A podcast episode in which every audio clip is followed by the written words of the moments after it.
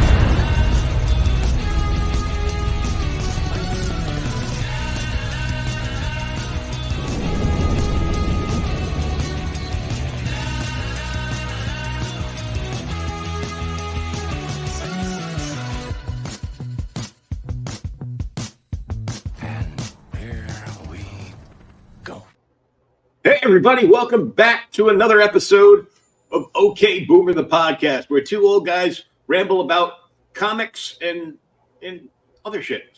And uh, we'd like to uh, welcome you back to a, a new episode. We're going to be covering a Golden Age book pre comic code, uh, Strange Mysteries number 14 tonight. Uh, currently, this is the pre show where we show off stuff that we got in and we will also uh, spotlight a, uh, a Kickstarter book this week. Uh, this week, we're going to take a look at Worthy Comics Redemption. It's an eight issue arc. Uh, there's a whole bunch of stuff in there. Uh, I've interviewed the creator before, uh, and uh, it was a lot of fun. We'll take a look at that shortly. But uh, First off, I want to thank everybody that's been supporting us on all the platforms, the audio podcast, uh, Rumble. We're up to eight followers on Rumble, Eight. but we get like 30 or 40 watches every episode. well, you got to start somewhere. You know, so if you're just following us on YouTube, please go over and click the follow button on uh, on our Rumble or Odysee. You can find all our links in the link tree and the description at the very bottom of the episode on uh, YouTube. That's all, folks. Um, so I got a few things in. Um, Tommy Hall, who's been a guest uh, has a uh, has a book called Kingsville, and he does giveaways on his YouTube channel and his TikTok channel and a bunch, you know, a bunch of other things. Hey, Alan, good to see you. So uh, he's just wrapping up uh, the the funding for issue two of Kingsville, uh, but he had a he had a stream where he was giving away uh, like extra McFarlane figures, uh, signed books from different creators. Where the hell was I at? You were at work. I told you about it. You're like, you're like, great. I'm gonna work tomorrow. Probably. Yeah. um, but this was cool. He he did a poker chip. So that's like that's like one of the covers for issue two. And then there's uh, a cover of uh, Collapse. Finally, a girthy indie hero that I can show up dressed up as because they're just like a yellow and blue shirt. Because it's a yellow and blue shirt. Yeah, I, I hope it's not spandex because no. Um, so I got that and a book. Uh, also uh, won the uh, gold label uh, Red Lantern. Red Lantern. Red. Oh, It's it's Alan Scott uh, from the uh, Dark Metal universe. oh, okay. Huh. There he is in the back. Pretty cool art. The art on all the McFarlane stuff is really good. I actually some of the stuff I bought, I, I cut out the uh, the back after I opened them to you know use it for other stuff. Um, my only issue now is Todd has jacked all his prices. Yeah, it's like twenty five dollars or something. 40. Forty. 40. So uh, he had gone from 1999 up to 24.95 or 24.99, like earlier last year, Yeah. and then right around the holidays, the prices went up to 30. Okay. And then uh, the I can first- see that. That's a supply and demand issue. Okay. Yeah, the the first set that he released was supposed to be a Target exclusive. It's a Crisis on Infinite Earth set. Okay. Um, it's Oh, are a, they doing the Superman? They did. It's a bad Superman. It's not like it's not like gold. It's not like Golden Age Superman. It just look. It just looks like an angry, constipated Superman. Hail, good stuff. Good to see you. Thanks for popping in, man. Um, so I didn't think Superman was very good. It's a good body on him, but Yeah. the head sculpt Hey, man. sucks. Thomas wishes he was high right about now. I'm gonna deal with me for a whole show. Uh It's not currently legal in my state. Damn it. Um, they did a, a Kid Flash Wally West that looks like really good. Really? Um, Psycho Pirate. Dude, I love Psycho Pirate. He's got such a badass just costume. Yeah. Good stuff says legal here. Sorry. Yeah. I don't think that would stop him, but uh, uh, there's a Spectre, but it's not. The Spectre I ordered, I was trying to order, and the damn thing sold out. Mhm. Immediately, I clicked on the damn link and it's gone. Uh, and it's Superman, Wally West, Psycho Pirate, and Spectre. You have to buy the whole set so that you can assemble a regular sized version of the Matter Universe monitor. Not the anti monitor. He's got a 12 inch mega figure of Anti Monitor, Hmm. um, which to me uh, isn't big enough. Um, he bas- he basically needs uh, a monitor and an anti monitor the size of that Galactus back there. Yeah, like 36 inches. Yeah, at least. Um, but still with the detail. Um,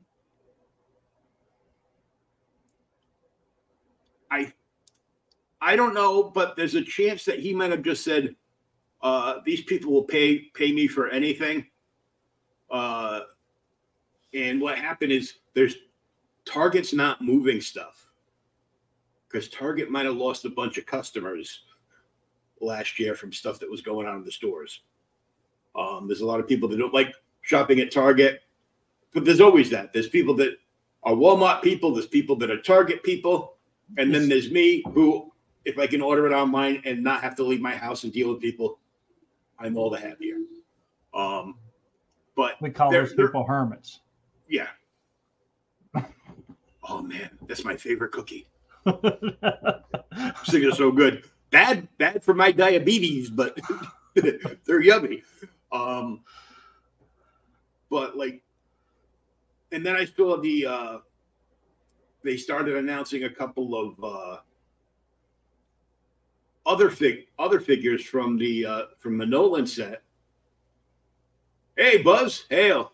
There's only a couple days left to uh, get your copy of Bloodbone on the Second Chance campaign over on Fund My Comic. Go check it out. Um, but because Target canceled their order to to McFarlane, because they've got so much stuff that they're just like liquidating it, and they still can't get rid of it. It's bad economic times. people don't have that disposable income to go buy their favorite toys all the time. No. I feel their pain. Um,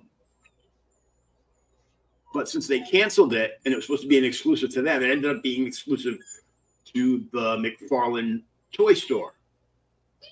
The online only toy store. And because it is exclusive and it's a build a figure set, they're 40 bucks a piece. Jesus.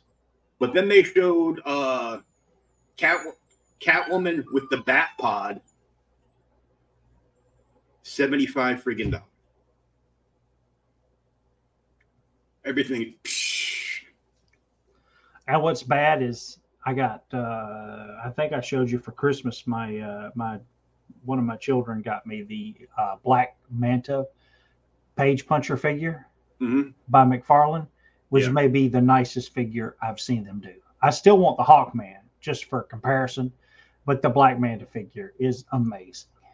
Um, there's only one page puncher that I really want.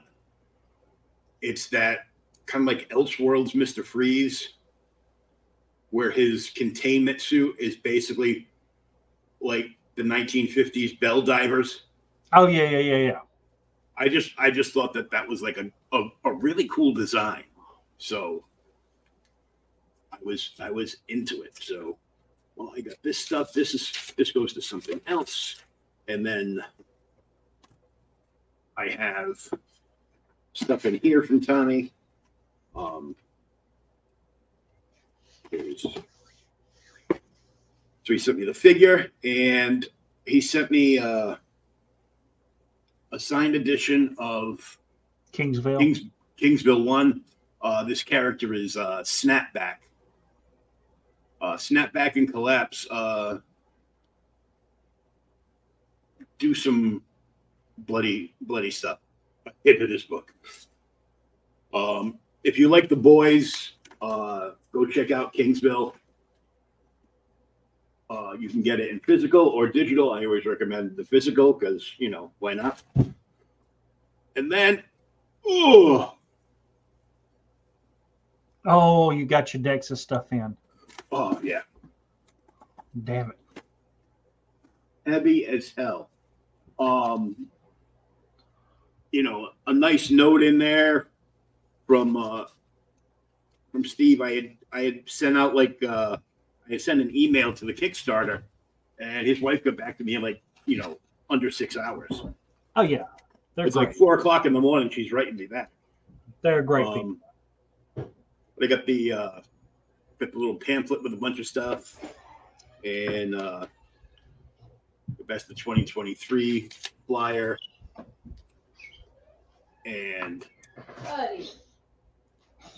Your I got- copy of Jormando. Yeah, this is the. Uh, I guess this is like the first few issues of uh, the original Nexus series that him and him and the Red Baron did. It's I got to go back and read it, but what I, what I think it is is actually they did Dark Horse did um, they took the first couple issues and kind of remastered them in Mhm. the '90s because it won the like an Eisner or something for best comic. Yeah, yeah, it was like a, they did a six issue set. Yeah, and that's what's in there. That's part of what's in there. I've got that six issue set in a box someplace over here. I was like, ooh, that's pretty. Oh, I don't care dude, what it is, I'm just buying it. the art the art in that book is so amazing but Oh, he is i mean he's stupid good people don't understand how good he is well some people do Yeah, like we do, yeah and a lot of other people do. Um, Mike Baron does. Um, obviously Yeah. Um, anybody that saw the episode we did here on Boomer where we did the crossover uh, Superman Hulk Steve Rude graphic novel. Um, this is the uh, this is the print that I picked. So I got a I got a I got a signed uh, Rude print. sweet I think this was the cover of uh, one of the uh, one of the sketchbooks. yeah the i can't remember which one but yeah Yeah, but I thought this was I thought this was like just like spectacular. And then, oh, Boom. Something perfect for home defense. The oh, you got the Chronic- Chronicles. Yes. He painted a picture of himself working at his drawing table. Um, Is it hardback? it's it's a hardcover. Um, on sale during the campaign for fifty bucks. Um, just open up to the middle. You have uh, the, the the sketch pencils there, and then the inks on the other page. Um, there's a whole bunch of like stuff in here. Um, where he talked about the uh, all in Sandra inks from June of 96. There's a lot of him talking uh like serious, like you know, art stuff. Uh Yeah. that you would understand, and I'm like, okay. Um and then uh he's got a Nexus Executioner's song number four pencils from 96 and he has like a little article there. And then there's like a full color page right there. There's like some full color stuff. Um and it's got like the majority of stuff in here like you know just like you know pencil roughs and so uh it's official i own my first uh artist edition They're so nice. oh, it's just like you know, I was flipping through this and I'm like, I gotta put this away. We just ordered pizza. I'm gonna get it all greasy and shit.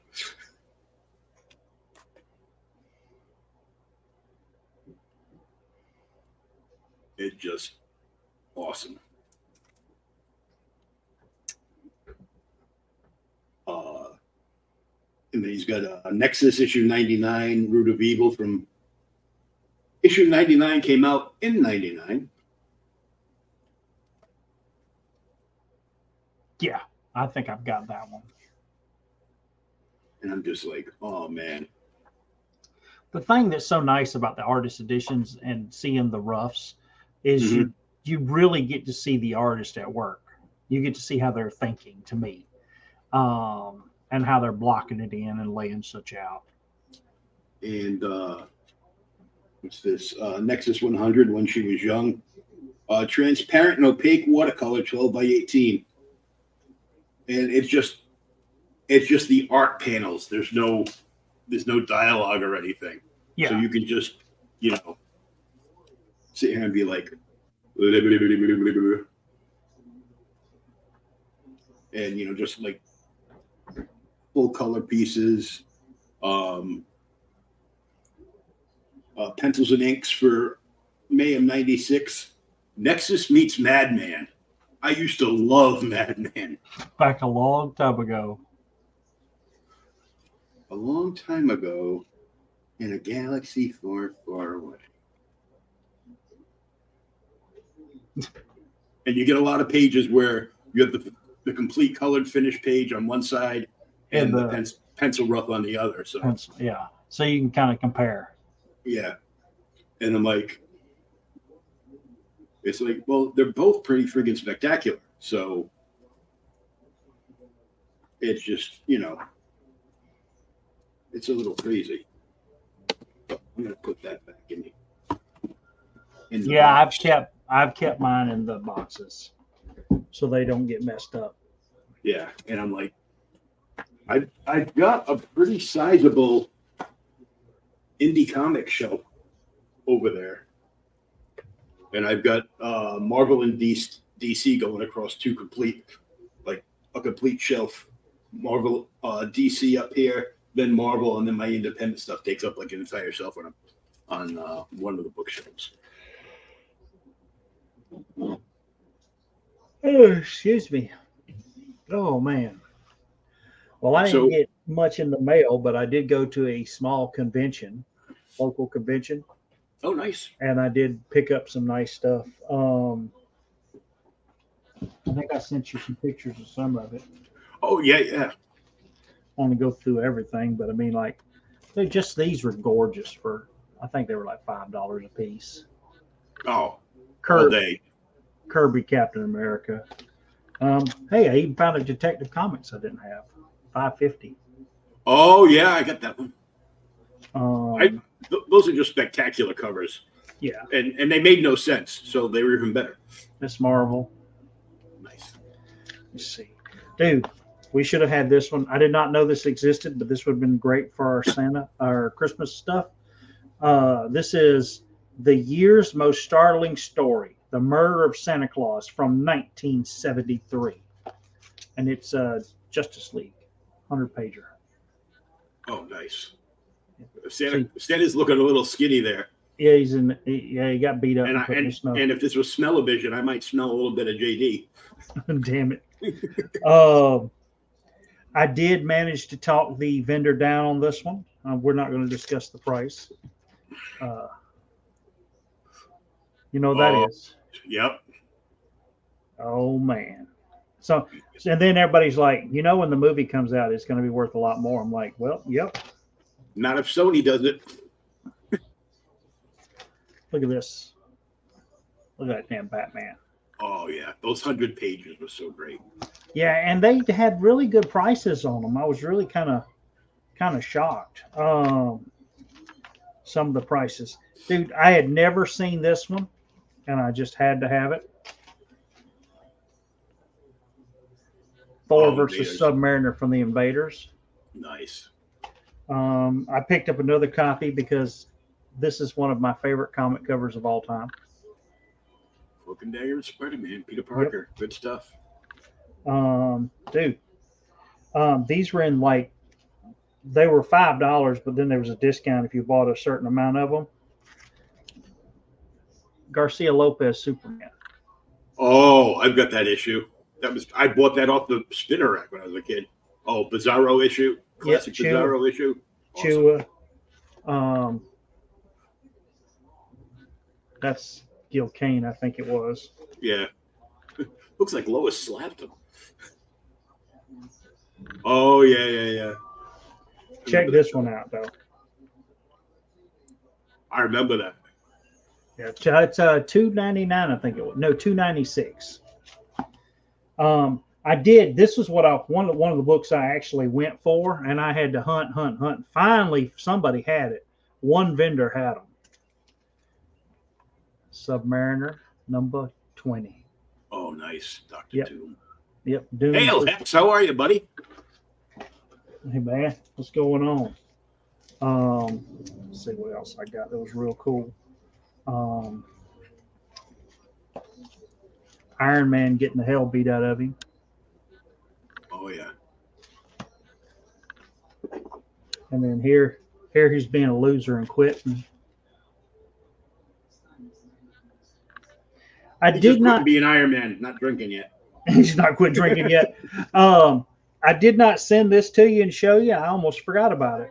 So this is a number one, uh, mature readers only, but it is a uh, indie comic, so you ought to be happy for that. Kitchen Sink Comics. You remember them? Oh yeah. Death, Just, Ra- just saying that name makes it spicy. Death Rattle number one. Wow. Mark Schultz. Nice. Dude, he's so damn good. Um, superheroes versus the monsters. I did pick up a second printing of the new Conan the Barbarian number one for the movie cover. Poster. Oh, nice. Um, and this is one we have to do on the podcast because I have never seen this book before. And of all the comics I picked up, this is the one that was like, holy crap, you've got to read this. All Star Comics number 65. Enter uh, Vandal Savage. Oh yeah. Dude, he's, it says, he says, uh, I've crossed centuries to kill you, Superman. For your death, I will become the immortal villain. At last, the return of Vandal Savage. I mean, he's he's laying laying the Man of Steel out. Yeah, he'll be around for like, you know, X amount of years, and then he'll just like poof in a cloud of smoke. Well, see, that's what I don't And you, and you forget about him and he comes back. And and why do these people keep forgetting about it? I mean, he's he's one of the great villains. And they do. They just like forget about him. And then people discover him like, hey, there's this cool ass guy who's immortal. And he's got plenty of money and just likes to kill people. Mhm. Um, this book needs to be read like now um, because I didn't even open it until just now to look at it. Dialogue is by Paul Levitz. Okay, so that's good, right? Uh, Liz Berube, I guess, is a colorer. Okay, I don't know who the hell that is, but it really doesn't matter. Plot and art, Wally Wood. oh, the yeah. whole damn issue. book. Yeah. Oh yeah, look at this. Oh man.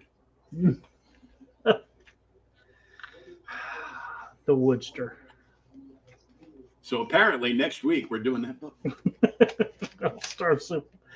Uh, we can. Then we can do uh, Born Again Yeah. before it hits Netflix, or not Netflix, before it hits uh, Disney Plus. I was telling a buddy of mine about Born Again the other day. He's like, "Really?" And I said, "Yeah, Dad. Have you never read it?" He's like, "No, I've never read it." I said, "No, you have got to read it." He's like, "I, I need to know more about Daredevil." I'm like, "Well, I don't know if Born Again's where you need to start with, but it, you know, it's a it's a great book to read." But you might want to start at Miller's first Daredevil. yeah, You know, the reprint of it, not the actual book, because if you have to buy that book, you'll be. yeah, it's I don't know if I want to do this comic book thing anymore, man. This, this shit's expensive. this shit gets expensive fast. Um, but yeah, I was, I was telling him, I said, well, you know, Daredevil's Born Again is an absolutely incredible storyline, but uh, you know, there's a reason that you know, it was it says, uh, man without anything is a man without fear because he has nothing about halfway through. nothing to lose. You don't give a boop at all. at all, at all. All right. All right, so let's uh let's check out um Worthy Chaos.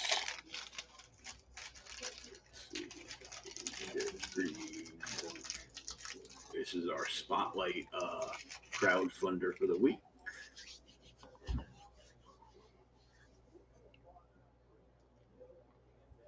So this is uh, Worthy Chaos Comics Redemption. Uh, horror supernatural comic issues one through eight uh, a fight for survival against destiny and forces of the underworld think buffy resident evil good omens and supernatural. Huh. uh, there's six days left on this campaign. There's 114 backers. Uh, the goal was a thousand dollars and they're sitting at 4200 right now. So let's uh let's check out the trailer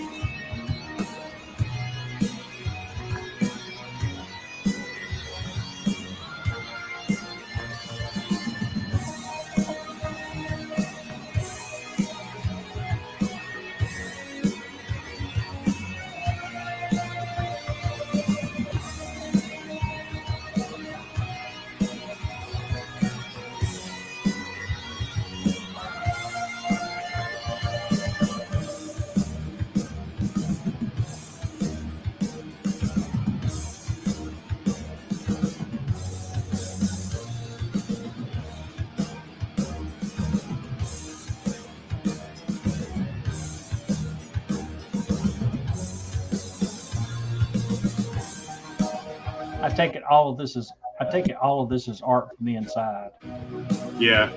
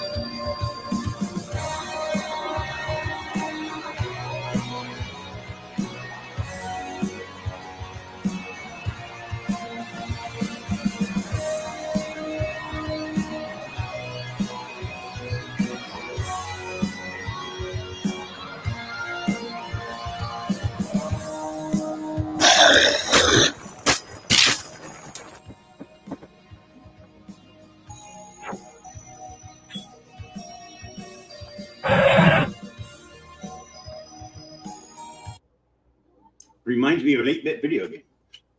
Yeah, there at the end. The art actually looks pretty good. It, I would think it would, with that quality of art, they'd have more backers than they did. Um, I know they made their goal, but I mean, the art seemed pretty good. It was definitely better than a lot of 90s stuff. Um, pretty clean, actually. Yeah.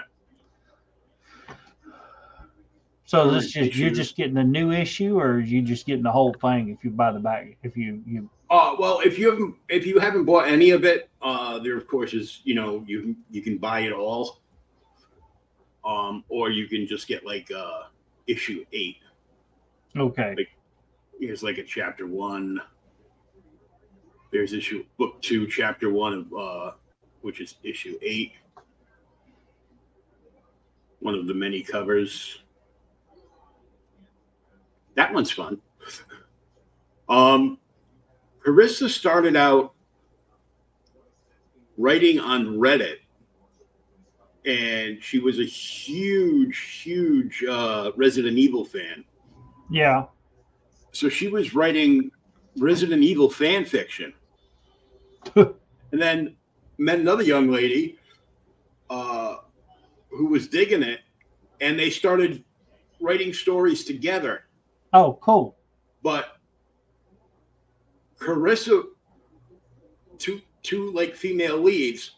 Corissa would write one of the female leads, so she would write in character of of that character, and the other woman would write in character of that, and then they'd like combine everything with like you know background character characters and supporting cast and all that. So it's like it, it's a little different but a, a, as you can tell, uh, you know, big Resident Evil fan. Yeah. Nothing wrong with that. No, there's, you know, the out, the artwork, like you said, is is clean and you know, you know, a lot of it's like straightforward. But she does like all these like cool like little merch Like it. things. It's like a keychain or something. Uh, I think it's like a pendant. Oh, okay. And then you know plushies and Plushies. That's what I want. The demon stickers. plushie. A demon dog plushie. Yeah. my kid would love one of those, and I'd be glad Demon to buy one. I, I demon dogs, demon dogs. Wrong cartoon. yeah. One You have to be a certain age to get that joke. yeah, like over fifty. Uh, um, but you can do stuff like uh, if you just want to, if you've never heard of the book before, you just want to check it out. Five bucks, you can get a PDF of issue one in black and white and color, so you can check out the line art uh, and then the full color to uh, you know read the story. Uh, issue eight PDF, five bucks. Uh, we'll just go. Uh, instead of saying PDF, we will just say the Australian variant because uh, it's like 70 bucks a book to mail something to Australia. It's ridiculous. Uh, issue one uh, on print and PDF with with all these goodies. Like there's a Ten worthy bucks? 10 bucks. Uh, That's you, not bad. you get a couple of pins. You get the PDF, the actual book, uh, these little coiny, coiny like things, and the uh, Worthy Chaos Comics uh, keychain.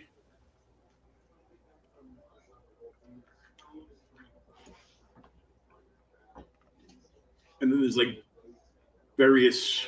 So this is uh this is cover A for the new it for issue eight, which is fifteen, because these are all like uh that's cover A. This is cover B, uh variant by uh Jeremy Raapack. Uh you can get issue issues one through eight in a PDF. So you can get the whole story for twenty bucks you can get you yeah, the want- whole the whole story. So far. Yeah, the so first eight the first the first eight issues you can get for uh for twenty dollars. Get your ass up to date. Yeah, you can read it all. Yeah, you just read the whole thing. Uh mini catch up tier, uh issues one through three uh in print for twenty five. Uh issue eight, the regular cover, uh with a pin, three metal trading cards in PDF for twenty nine bucks. Metal trading cards aren't that cheap, so that's a good deal. Yeah, and they're make they're making a comeback. Oh yeah. Um, issue eight, the regular cover with uh, the Anubis necklace in PDF for twenty nine. Uh, you can get the hardcover, It's 222 damn pages. two hundred and twenty two pages, issues one through seven, for thirty nine dollars. Is that all story? Yeah. 222 pages. Well, there's there's probably like uh, I'm I'm sure she shows off like the uh, the different covers and stuff are going to be in there, but Yeah. uh, issue eight printed with, with regular cover, metal trading cards of you get metal trading cards of all the covers, metal Anubis uh, dog pen in PDF of the current issue. So for 40 bucks plus shipping, you can get the hardcover of issues one through seven and the PDF of number eight.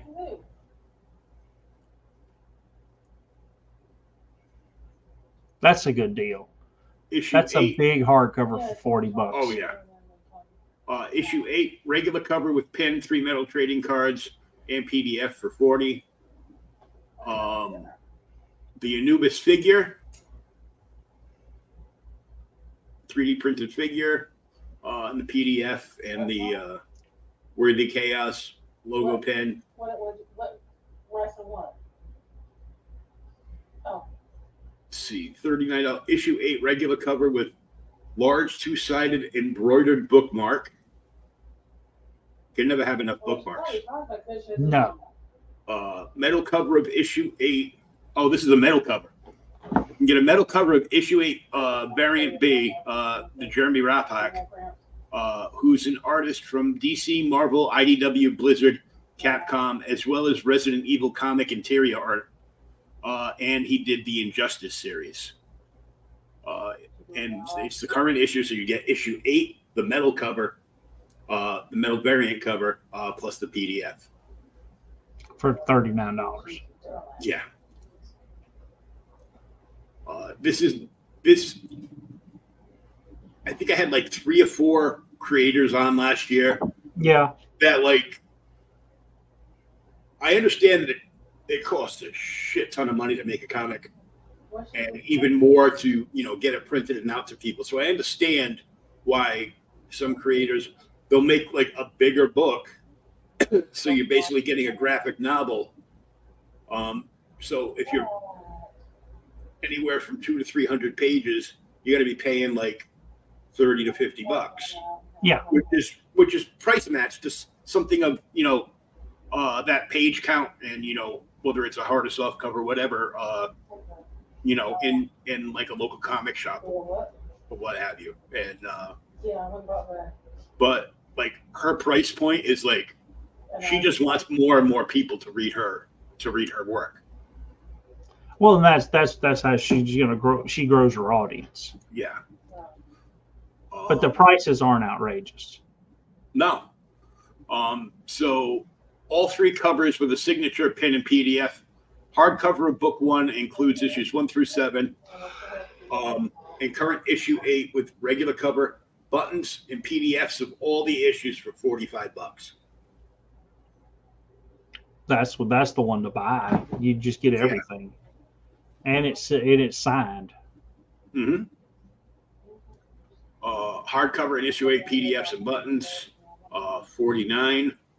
The hardcover book one includes issues one through seven, and printed issue one with regular cover, uh, buttons, keychain, PDFs of all the issues. Plenty of tears for everybody. Uh, hardcover and issue one uh, signed, and that's a. What guy is this? Uh, issue eight printed in PDF acrylic pin of weapons and approximately six inch 3D printed Anubis resin unpainted statue. Uh, can be painted or you can just leave it the way it is and say it's done in patina. And here's another uh, one of the Anubis uh, statues, and another one. I as soon as I saw like all these different variations of Anubis, I'm like, oh man. What, when's the uh, when's the trademark go up go out on uh, Stargate? That's That'd be a cool. what I was thinking. Yeah. Damn. Uh, then there's this catch-up tier, uh, issues one through eight, printed and the PDFs for for seventy nine. Issues one through eight, uh, regular cover, acrylic pin, sticker, uh, and skeleton bird plushie uh, for seventy nine dollars. And most of that's taken up, uh, like a good third of that's taken up just by the plushie, because that's like thirty bucks more. Oh look. It's that guy that was chasing Moon Knight around on, on Disney, huh? Yeah.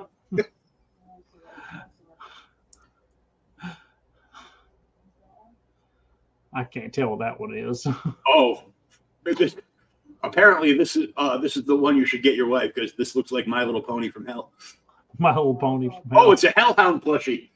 hellhound push. Just tell her it's a plushie. Uh, and then there's another one. Zombie mental patient. Sounds like me. I mean, uh, Oh, there's the zombie mental patient right there. damn it.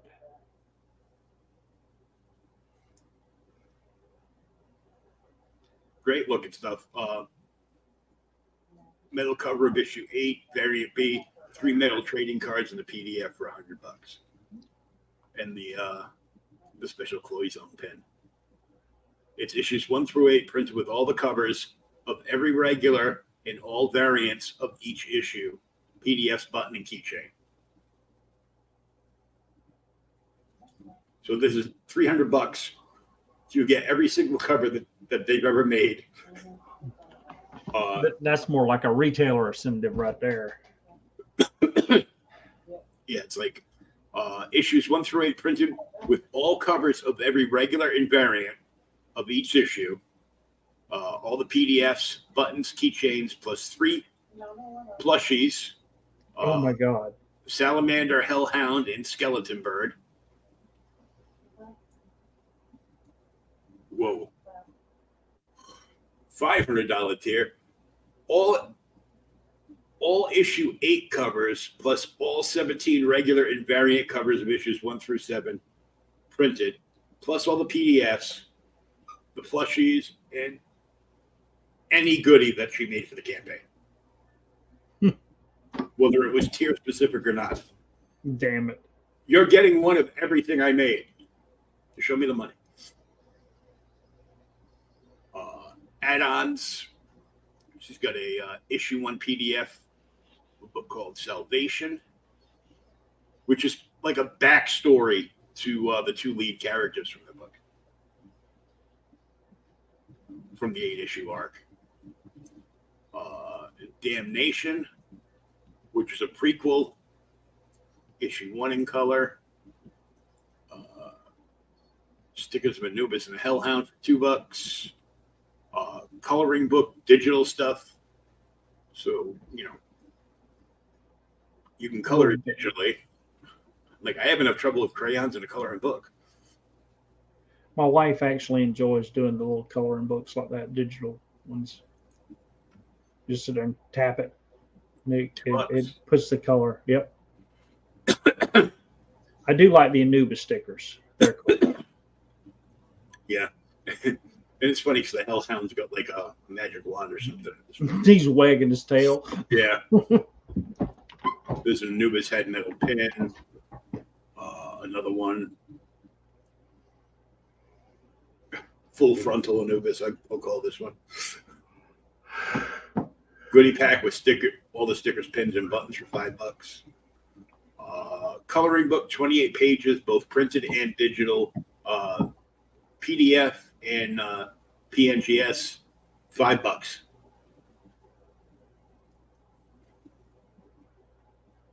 How long has she been creating? Do you know? Um, well, she's been writing for probably like going up 15 years at least. I Oh, think. okay. So she's been around the block. Yeah. Yeah. Oh, the Oh, coin is awesome. Yeah. The coin is awesome. Okay. Damn, that's neat. And I'll, I'll say this it's the cheapest gold plated Anubis coin you will ever find. Yeah, 15 bucks. 15 bucks. Uh, I love the pyramid on the back with with the little like the the Nubis dog. yeah. The, uh, well, the cool thing is like they, a lot of people like the, everybody likes the challenge coins and the, uh, and like the poker chips. Yeah. Um, the challenge coins are cool because they're usually pretty hefty. So, you know, in a pinch, you can use them for, you know, home defense. Um, but most of them are like, like another ten dollars is like the cheapest one I've seen is like twenty five.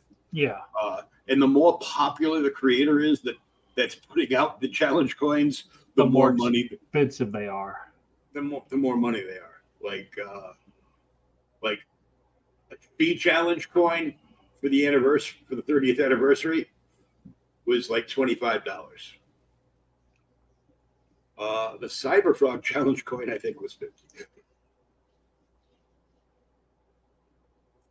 Uh metal card set, so you can get a full metal card set of uh series 1 for 30, series 2 for 30, uh issues four through eight available in metal covers, uh, thirty-five dollars a piece, which is which is right on right on point because usually you're going to pay like uh, you know upwards of 50 40 or 50 dollars for a metal cover Yeah. I think the damn plushie's amazing. yeah I would get an Anubis plushie. that would look great next to my remote control for the tv uh, you can pre-order the Anubis only no comic for $29 Damn it. Um, and then there's the uh, Anubis only no comic with 3D staff and the sticker. And for $79, you can get your own mental patient. I know sometimes we feel like our own mental patients, but you know, That's legal in some states. they closed the one down by me. Uh, and then there's there's a song there's a called "Permissible Indulgence." Um, it's the is the band that created it for, her. and there's a there's a hyperlink on me uh, to go listen to it, and the song lyrics are all Written out. down there. So, uh, and then there's you know samples of like past issue art, so you can you know get a feel time. what the actual story was going to be look like. Yeah. So I thought that was pretty cool. So when we were watching the trailer, you know, they were Yep. flashing stuff apart. You remember the part where it said, "What's the what's the secret about room 237?" Yeah. Did you catch that? I saw something about a, a secret room, and but I didn't. It's got some significance because you're bringing it up. So Yes. Okay. So here's here's here's your movie trivia quiz for the day. Room 237 is the crazy room in Stanley Kubrick's The Shining, where like all kind of weird stuff happens. There's actually a documentary called Room 237 where they go and do all kind of break down the movie about what this supposedly means and this means and this means and a bunch of it's probably horse crap. Nobody really knows, but it's an interesting documentary and the fact that I saw it and I've seen the documentary Room 237, it made me, you know, remember it. it's like, oh, yeah. yeah, she she's like a huge like horror horror buff. Yeah, what's the deal with room 237? Contains the ghost of a dead woman who emerges from the bathroom and tries to stang, uh, strangle Danny when he dares to enter. Was it Moaning Myrtle? oh, wrong movie. Never mind. Yeah. But yeah, dude, I haven't seen a Shining in years. No, but I've seen plenty of memes. Memes, yeah. I I, sh- I shared the uh, "Here's Johnny" meme with uh, Shelley Duvall's like horrific look on her face in terror, and I'm like, why is the Joker trying to kill Olive Oyl? What you need to do is go and read the. Uh, they, they did a uh, article or something I read a while back about the way they treated Shelley Duvall on the movie set. Everyone was completely a giant asshole to her. So she like really had a mental breakdown. Oh, for real? For real. Like like Kubrick was like, look, no one's nice to Shelley Duvall. If you see her, she's got to like, you know, you've gotta like just, you know, scream at her or whatever. I don't know. But she had a mental breakdown. She was about to freaking lose it.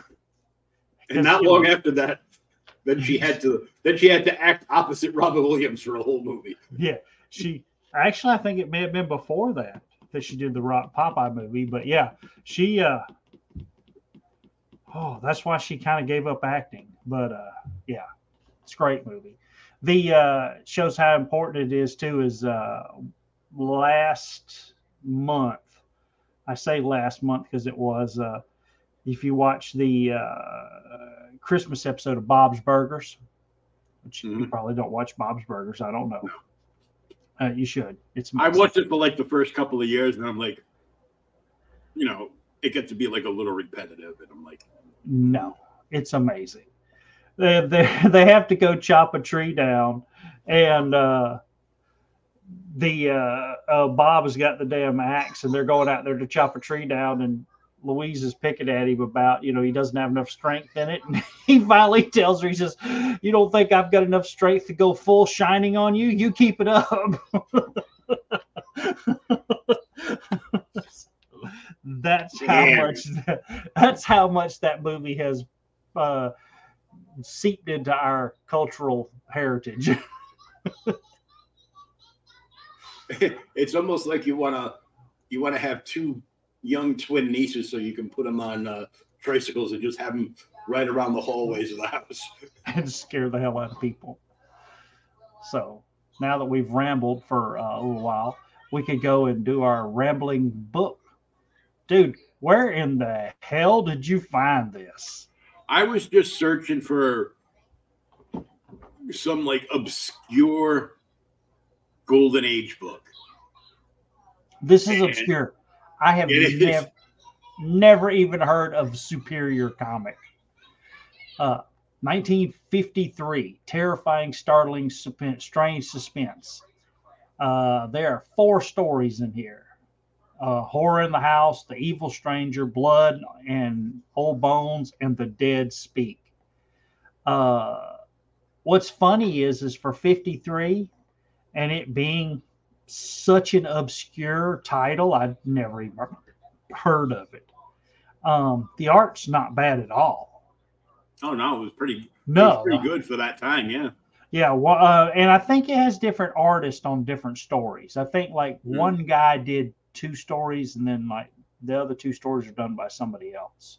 Yeah. But uh, one of the artists is definitely better than the other one. But of course, without doing further research, which I did not do in preparation for this episode, y'all could beat me later. Uh, I do not know who the artist is. Um, I mean, you can even see the difference there in between the covers. hmm Um, because this these two guys are right, that this lady and this guy's from another story, and this is the first story, but same. thing. Yeah. So like, well, I'm just gonna take multiple images from the book and we'll make a cover of it. yeah, we'll make a cover. And uh, the first story is your standard. Um, I'll say she's like his niece. She lives with her, her old rich miserly uncle who doesn't give her any money to do anything. And she keeps waiting on his ass to die so she can get the inheritance. Um, meanwhile, you know, he just, he's old, grubby man that makes her work to death. Um, counting his money as usual. If only he would hurry up and die. Um, and he, you know, he counts it, locks it away. Do you remember when micro engraving was a big deal? No. Really? Well, I, I remember it uh, because in my in my mid teens we used to go and hang out the mall because that's where the girls were, and there, would- there'd always be like seven or eight jewelry stores in there, yeah. and there would always be somebody that would do micro engraving, like you know, in wedding bands and watches, and you know, I remember it being a hobby. I mean, not many people did it, and it was all older people, but it, I had almost forgot about it. I mean, and he's the old man. He's he's essentially counting his money, he puts it away, and then he goes back to his his hobby, which is he's a micro engraver, um, and he's engraving something on the head of a pen, and it says. Uh, you know, he's like, pretty neat. When I'm done, I'll have all of Lincoln's Gettysburg Address engraved on the head of a pen. So, you know, that's a lot because I, I'm like, I'm not sure if like Ant Man or the Atom could shrink down far enough into the quantum realm to write the entire Gettysburg Address on the head of a pen. yeah. Well, it looks more like a like a like a stick pin or a a, a nail, but yeah, Yeah, it's teeny. Um, but yeah, I I'd almost forgot about micro engraving. Um, so he's up there doing his thing, and she's just all fuming. You know, he's locked his money up again now. The fool, he'll fool around with those silly engraving tools while I do all the work. I can't stand it much longer. And of course, while dusting, she finds a revolver, and of course, it's loaded because you know, hey, why wouldn't it be? why wouldn't it be? This is back in the day. Um, but you know, this dude is such a cheapskate. She actually has to take a signed note with a damn grocery list to the store to put it on the charge account. 'Cause he won't. did- he won't. He won't give her a dime to to pay for anything. No. Now I'm gonna ask. Let's see. So, did y'all have a charge store when you were where you were when you were little? Um, no. No, we did. I used to have to go to the store and get groceries, and we would charge them on the account. And the guy behind the counter had a big, like a big, uh, Ledger. oh god, it wasn't a ledger. It was a, like a big set of boards, and he'd Oh, flip yeah. through them, and then you'd have your little tickets up there, and then you'd go make pay your monthly pay of it. So she gets him to sign the damn shopping list and cuts the bottom part of the paper out or the top part, whichever one, leaves just enough for her to type a suicide note. Uh, you know, I'm old and sick and I've lived and tired, and I'm uh, leaving all my money and everything I own to my niece. Sincerely, and he signed. That's it, the suicide note. So uh, she, of course, takes the gun sneaks in there and shoots his ass and then puts him over his desk and sticks the gun in his hand and the terrible suicide note is there too uh, she does manage to call the police who show up and they think nothing of the suicide note that's not very well uh, well written. they leave her with all the money. But lo and behold, this is a horror book. So uh, the ghost of her dead uncle comes back. Uh, I won't harm you, but the police will get you. You'll see. And he tells her that, you know, she's not going to get away with it because he he left a clue to solve the mystery. This part was kind of cool. On the head of a pin. Yeah. No, not Yeah. on the His ghost goes to the damn police station. Yes.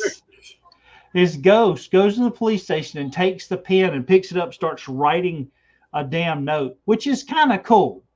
Uh, and it says, you know, fools, look at the bullet. And uh, of course, you know, they can't hear it, but it's go now. Read read the note. Examine the bullet that killed me. So the sh- you know the damn cop, uh, the sheriff, I guess, is thinks he's losing it. So he calls and gets the uh, detective out of bed. Come on down. You know, we've got to look at this. You know, the ghost of uh, Mr. whatever his name is there, Abner, left a note. Says we got to look at the head of, uh, look at the bullets. So they go and examine the bullets. And because he was into micro engraving, he engraved on all of the bullets I've been murdered with this bullet. Don't believe I committed suicide. My niece is guilty. And he signs his name to the bottom of it.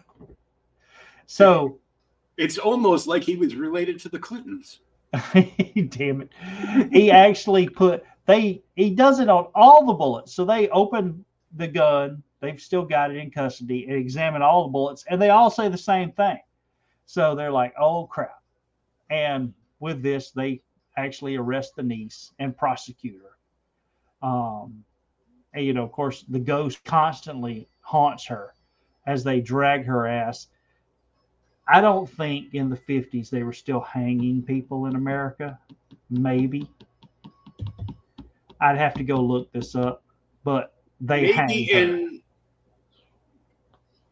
some places that make backwoods where you're from Oh my god. look like look like the big city. I don't know. But yeah, so the ghost actually helps set up and hang her. Uh, yeah, well, welcome, darling niece. Welcome to the realm of the ghost. And then you see the shadow of her actually hanging in the back. Um, art was pretty good in this book. There were definitely panels in this first story to me that were a little different than others. Yeah. Uh, some of the head expressions weren't that good, but art was overall pretty nice. Now, this one, the art I thought was really good. hmm I almost, and I may go look it up later for next podcast or whatever, who did the art on this? The Evil Stranger. Um, and basically, here we got another, this is another temptress who marries rich men, gets life insurance policies, and then sets the houses on fire and burns them alive And collects the money and collects the damn money. because she gets bored. Yeah. She once she gets bored with them, she kills them, lines her pockets, and moves on to the next one. Standard Black Widow story. hmm Um, as she does. So she the story starts out, she's married. Um she's married to a guy. All this is great art. Yeah. and um, you know, married happily ever after to a rich older man. They buy a he buys a house for her in the woods. He's like, it's a little secluded, but she's like, I like to be secluded, be by myself. I like to be out of town so the damn fire department can't get here in time. No Um, witnesses. exactly. No, none. Uh, you know, I'll enjoy hearing the old fool scream as he burns almost as much as I'll enjoy spending the money. so she's not a nice lady. Um, she even has a uh, has her own cool. Uh, she makes her alibi because she heads into town to watch a movie. She Mhm. sees the movie and has the damn uh, ticket stub and then checks into a hotel and then leaves, comes back to the house where she's going to set it on fire and then go back and, you know, she'll wake up in the morning and then come and go, oh, Lord, the house is on fire. Um, I do not remember zip gas. No. Not at all. So she sneaks back into the house and she's going to set the house on fire. But lo and behold, she hasn't been paying much attention. Her husband suffers from insomnia because they're still fairly newlywed. And he hears her in the basement. So he heads down to, you know, what are you doing? And then he sees that she's going to set him on fire, the house. Um, when he sees this, he goes to attack her and she throws the gas on him and lights him on fire. but uh, she says that'll take Only care. you can prevent spousal fire. Oh, spousal fire. um, but, she- but he's like, no. If I'm gonna die, you're gonna die with me. So he chases her ass and almost gets her before she runs out. This whole page is awesome art Yeah. the pacing here is so good because you can see her run up the stairs. She's made it up the stairs, out the door. Now she's running down a hallway and she managed to slam the door at the hallway and get outside as he, you know, can't get out that outside because she's locked him in the house. Um, and she's like, you know, I barely made it. He's sure to die, you know, and he'll set the house on fire. So he burns alive and does manage to set the house on fire.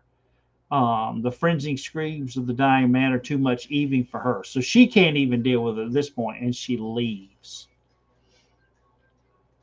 There's another freaking gorgeous panel. Yeah. So she finally, you know, the next day meets the, you know, uh, does the police stuff, everything, puts a claim in, and it takes them weeks to dang them solve the claim. They finally show up and uh, they're going to give her fifty thousand dollars. Um, you know, they had to make sure the investigation was good. And there was no foul play, so she's not a problem with it. And the guy is handsome, so she kind of falls for him. Yeah. And 50 grand back in 1952 is like, you know, A, like a million dollars now. at least. Yeah, crazy amounts of money. So she's extremely happy. She meets this insurance salesman who she really likes. Maybe I'm a fool to date an insurance man, but I like him. And the company paid me, so they probably weren't as suspicious as I thought. Besides, it'll be fun to go out with a young and handsome man again. So she's been dating all these older men and offing them. So now she dates a younger guy. And eventually they fall in love and get married. Um, Well, and of course, one of them fell in love. yeah. Yeah. Well, Uh, they both, yeah. Well, one of them falls in love. he Uh, fell in love with her. She fell in love with his bank account and the endorsed check. Yeah. and the endorsed check. Uh, but after a while, all of a sudden, I'm tired of him. And as an insurance man, he's been very careful to take out a lot of insurance. So now she's like, okay, I don't really love him anymore. And, you know, he's he's really paranoid. So he's got a lot of insurance. I can kill him too. And of course, she does her standard modus operandi. She sets the damn house on fire. She's got the attention span of a gnat. It's been a year. I'm bored. I want more money. I'm going to be done with him. Even though uh, the page before the bottom panel, yeah, he seems to look a little bit like Dick Clark. Dick Clark. Damn it. So she sets it, and of course, now in the story as you read it, she's like, "Oh, I, I've I've heard your voice before, but I can't picture where." And he's like, "Oh, you probably just wherever at the insurance company." And then once she sets the house on fire, at that, you know, and at that, the flame widow is where you're so wrong. Hello, Helen. Up to your old same murderous tricks, I see. Dick, but but your voice, you've you, I've heard that before. You're not Dick Todd. You're John Holmes, not the porn star, just the different. John Holmes. I know. I was reading that. I was like, yeah, she must be friggin' sore. that's why. She, that's why she set the house on fire. She can't take it anymore. Oh, So uh, uh, there you go. She sets the house on fire, but comes to find out John Holmes was the first guy she killed. Um, but he actually lived. He managed to get out of the house, but he's been horribly scarred. And they do plastic surgery, so she, you know, it made him young and beautiful. And at this time, you know, even though his face is all beat up and all, and he just wants revenge, he says, We'll burn together, just you and me. And he slams and locks the damn door and locks her in the house, and they burn up together. and even though they call it plastic surgery, uh, nowadays they don't really use plastic on your face. No, he But- says it's like wax too. He's he Yeah. wax. So he, he's just, you know, this is like a reenact. This is like a reenactment of, uh, you know, the first Indiana Jones movie when the Ark of the Covenant. Yeah, the heat. Everybody's face is going to melt, and you're going to die. die. You're gonna die. Blood and old bones. I don't know. This one to me may have been the weakest story in the book. Yeah, Um, and part of it too is I, I double checked and it seems like it's missing a page. I think so. Yeah, because it, it like it it seemed like the story skipped. Yes. Like, And I- I was like- jumped, and I'm like, Did I get I remember? I went, I went, I I skipped back a couple of times, and I'm like, was that it? Really? I, I still got the gist. I know what's going on, but it's still, to me, it really was the weakest story in here. And it's standard. This is a grubby old man or grubby young man who has found oil under an old abandoned cemetery and church. And, you know, he's there with his business partner who's like, dude, they're not going to let you dig up the cemetery just to drill for oil. You're not going to be able to move these bodies. And of course, you know, he's, you know, I don't give a crap. You know, these people are all dead. They're not using the graveyard. So he's, you know, kicking dang gravestones down and everything else. yeah, this and- just seems like a young Mr. Burns. Yes. And he manages to convince the mayor of the town or whoever currently has control of the church to lease it to him for his paranormal investigations. And he wants to be by himself. So he does, and he makes sure that it's locked tight and they can't do anything about it. He's got control of the property for a year. And once he does, he brings in a damn bulldozer and a backhoe and starts digging up bodies. Yeah, like a steam shovel. Just Yeah, right there. it's it's not gonna hurt. No. They don't feel the thing now. They're They're dead. they're dead.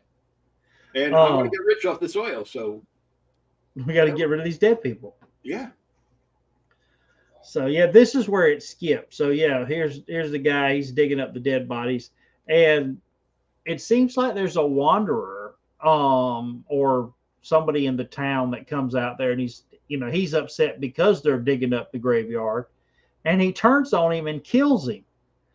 Well, when he kills him, he's like, you know, hey, I got the perfect place to hide his dead body. I'm going to throw him in the mound with the other dead bodies, which doesn't make sense. Uh, so once he does that, you know, then after he's dug up the freaking cemetery, he brings the bulldozers in to flatten it all out and push all the bodies and everything away. Um, and then they bring in the oil rig. But as they're drilling it, they start hearing moaning come from the actual oil well. And the people are freaking out, you know. And finally they start quitting. But the guy's like, you know, it, I don't need them anymore. We're close enough to the oil now, I can do it myself. And he manages to finally finish drilling the oil. And when he does, it comes out and it's blood. And it covers him. He says, it's it's not oil, it's blood. I've struck blood. It's all over me. I'll never get clean. It's a blood gusher. it was this was not the best story. No. The Flame Widow and the other one were much better. I need to go to bed. Yeah, I'll take one of those. Um, You're the one who's giving yourself hard. this one wasn't. Ow! Fuck you. The klutz is strong with that one.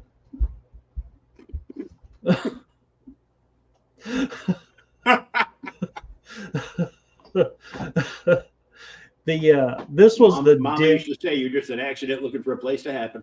exactly the dead speak um have you ever read herbert west reanimator or seen the movie I've I've seen the movie, and I actually read the.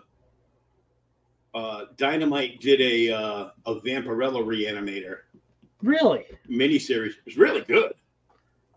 i don't remember that we'll have to go Yeah. i'll have to go check that out It was done in like uh, black, white, green, and red.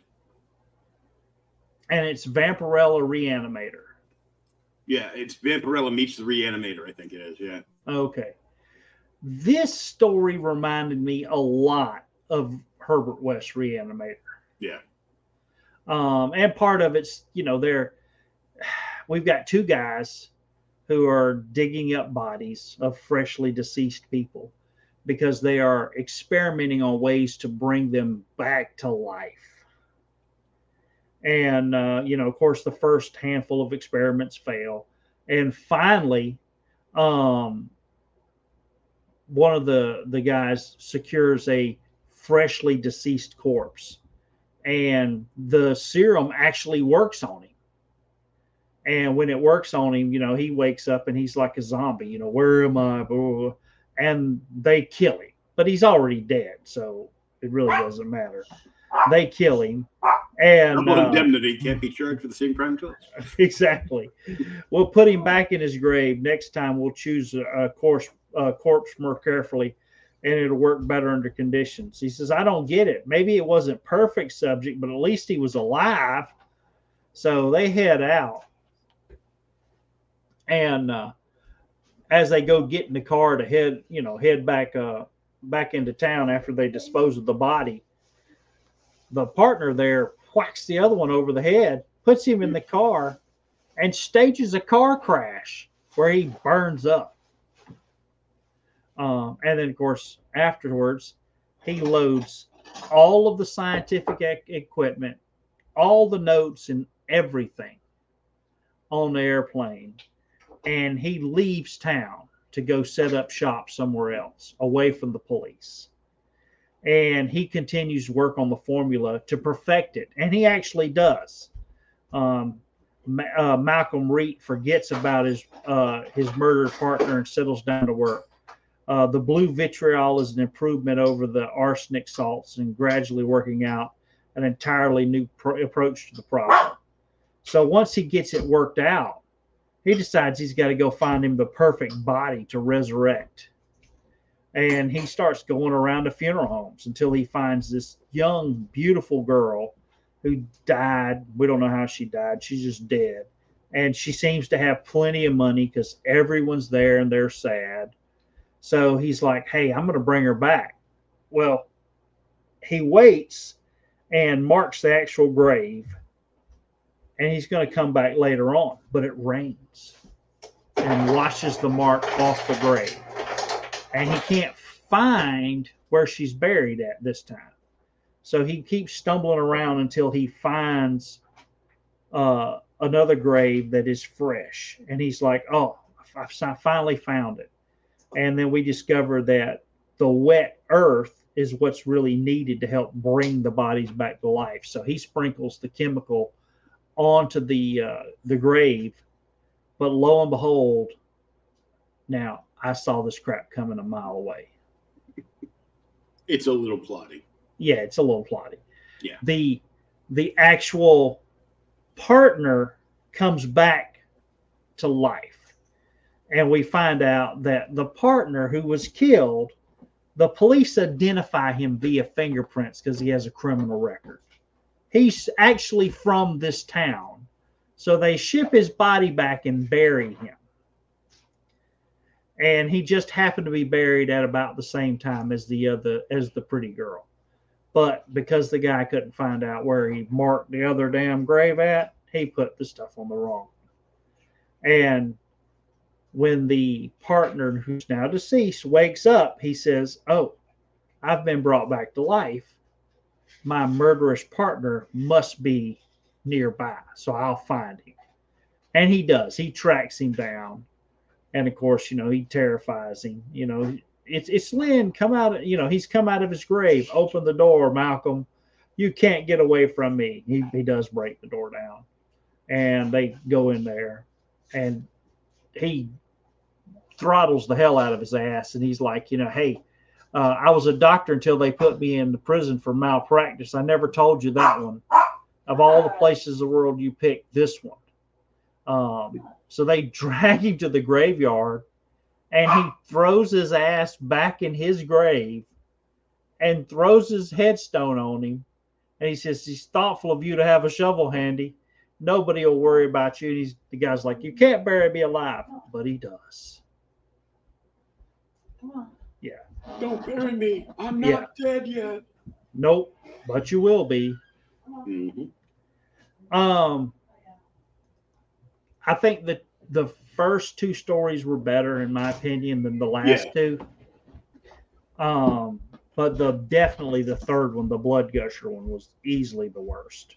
Yeah. Um, this is a pretty good book though, especially for something from the fifties. The art really shocked me. I do think that this second story had the best art. Yeah. Um, and you almost want to go through and find out who the artist was. I just haven't had a chance to look it up. Um, it's not it's not EC level horror, but No. it's not you know it's not bad. If you bought this for ten cent back in the day, you got your money's worth. Yeah. This is probably a thousand dollar book now. And, and, until your Meemaw found it, until you Yeah. going to hell for reading this garbage. exactly. Damn it, you can't read this mess. That's what my great grandmother did to my mother. Threw them all away. Threw them all away. But yeah. But yeah, that was pretty cool. I know we had read we've been reading a lot of older stuff lately, Yeah. and that that's kind of neat. Usually we read Bronze Age or some modern, so dipping dipping the foot in the older older stuff to actually see how it is is really cool. We there's a bunch of older books like that I want to read, you know, that I actually have have read parts of but never read the whole book, like um, some of the uh, showcase books by DC from back in the day. Yeah. Uh, of course, you know everybody's read Showcase Four with uh, freaking Flash in it. Um, but there's a bunch of them like Showcase. I think it's 21 is the first appearance of Adam Strange. Uh, Mhm. I've read the Adam Strange part, but I don't know what else is in it. Um, 73 is the first creeper. 73, yeah, First Creeper. We read that one. Yep. Um, and I did tell you Atlas was doing uh, Fantagraphics is reprinting all the old Atlas horror stuff. Yeah.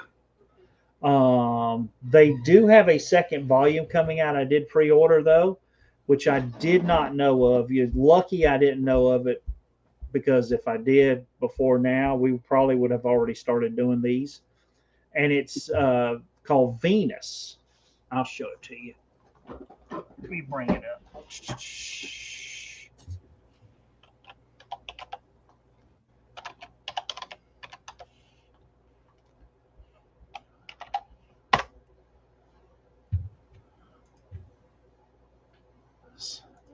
Oh, here it is.